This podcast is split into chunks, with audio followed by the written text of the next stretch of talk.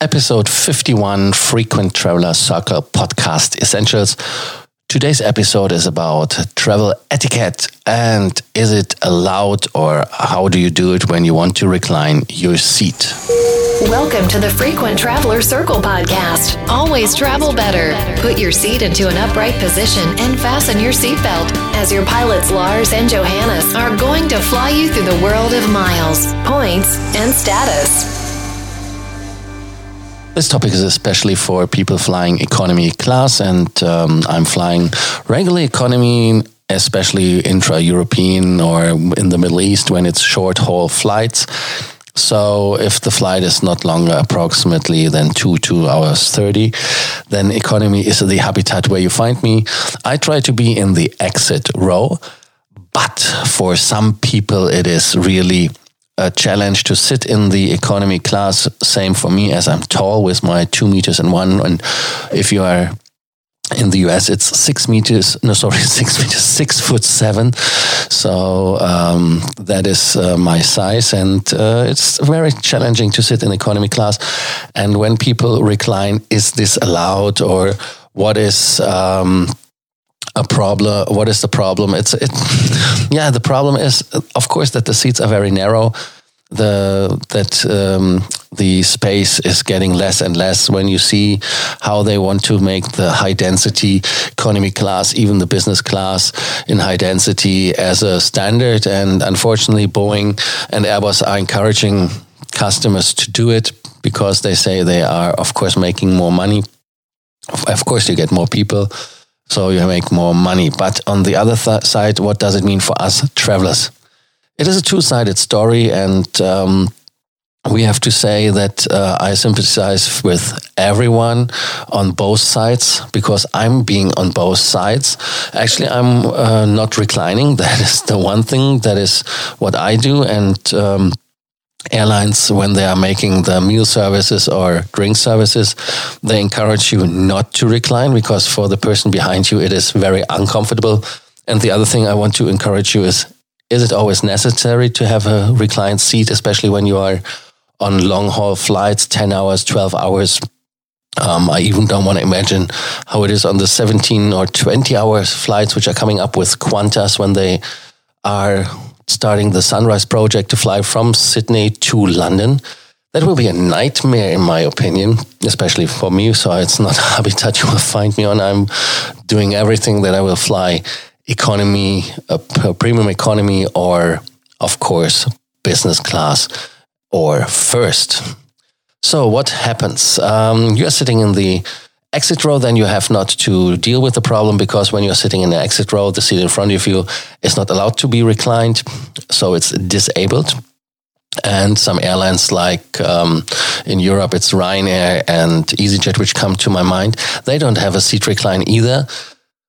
Yeah, people who are bad say that is just because of the money. And they are somehow right because two things. Uh, if you buy a seat from Recaro or whoever is a manufacturer, the seat um, with recline is more expensive. But the other thing is it's more heavy as well, and it is necessary to do more maintenance because it can break. So um, this said, if you are flying in a normal uh, airline, normal in this case, like an uh, airline like Lufthansa or Finnair or SAS or you name it, uh, a legacy carrier legacy normal, um, whatever normal means again. I understand and feel when you have to complain when I say something like that. Uh, that is the advice to writers of course, every time when you disagree or agree. On this discussion Tuesday, uh, we are looking forward for your comments below in the um, section, comment section, or when you just use the um, link to our WhatsApp, Telegram, which is in the show notes. And of course, you can always get your free consultancy for your free miles consultancy if you want to have more miles, more points, more status. Yeah, the topic. So, um, the topic when you recline. Number one is when you're sitting in front and you want to recline and it's no meal service or drink service, then I encourage you, of course, to keep it upright. For landing, you have to, of course. But please have a look when you sit down that you don't throw yourself into the seat because some seats are so bad condition in such a bad condition that they are going to the backwards position without anything because they have not the stop anymore the recline doesn't work and the other thing is when you sit and you want to recline look to the back and see if there is a notebook. Why do I say it? Because you have seen the pictures in social media that notebook that a notebook got crashed last week on a flight on Delta. I think it was when the uh, passenger who reclined broke the the notebook of the passenger behind him. That the screen has to be replaced at least. I don't know what happened there. Delta gave him seven thousand five hundred points in compensation. I don't know if that is enough, in my opinion. That as their yeah, they have a they have a problem there because they make the seats reclinable and they make should have make sure that when it reclines that it doesn't damage anything. So they could have come more. So that is said. I do not recline. I said it as well before. So when you do recline, have common sense, look behind you and see if you can do potentially some damage or not.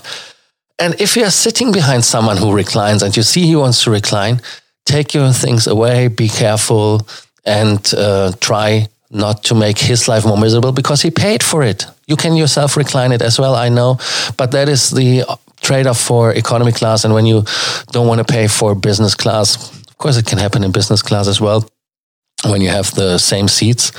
But still, then you have one seat next to you, which is empty, so you have more space to put your legs or your things. This said, be patient, be nice, be humbled, and try not to make a drama because both of you are right. And um, yeah, common sense. Use common sense. I know it's difficult every time. What is your opinion on the topic? Is recline something that should be forbidden? I heard now that in the US they are checking if there should be made a law against it or something that it's regulated. What do you think about it? Let us know it. Like I said, you can contact us anytime. Thank you for listening to the Frequent Traveler Circle podcast. Today, today's episode, the discussion Tuesday, and we are looking forward to have you as our listeners in the next episode. Bye.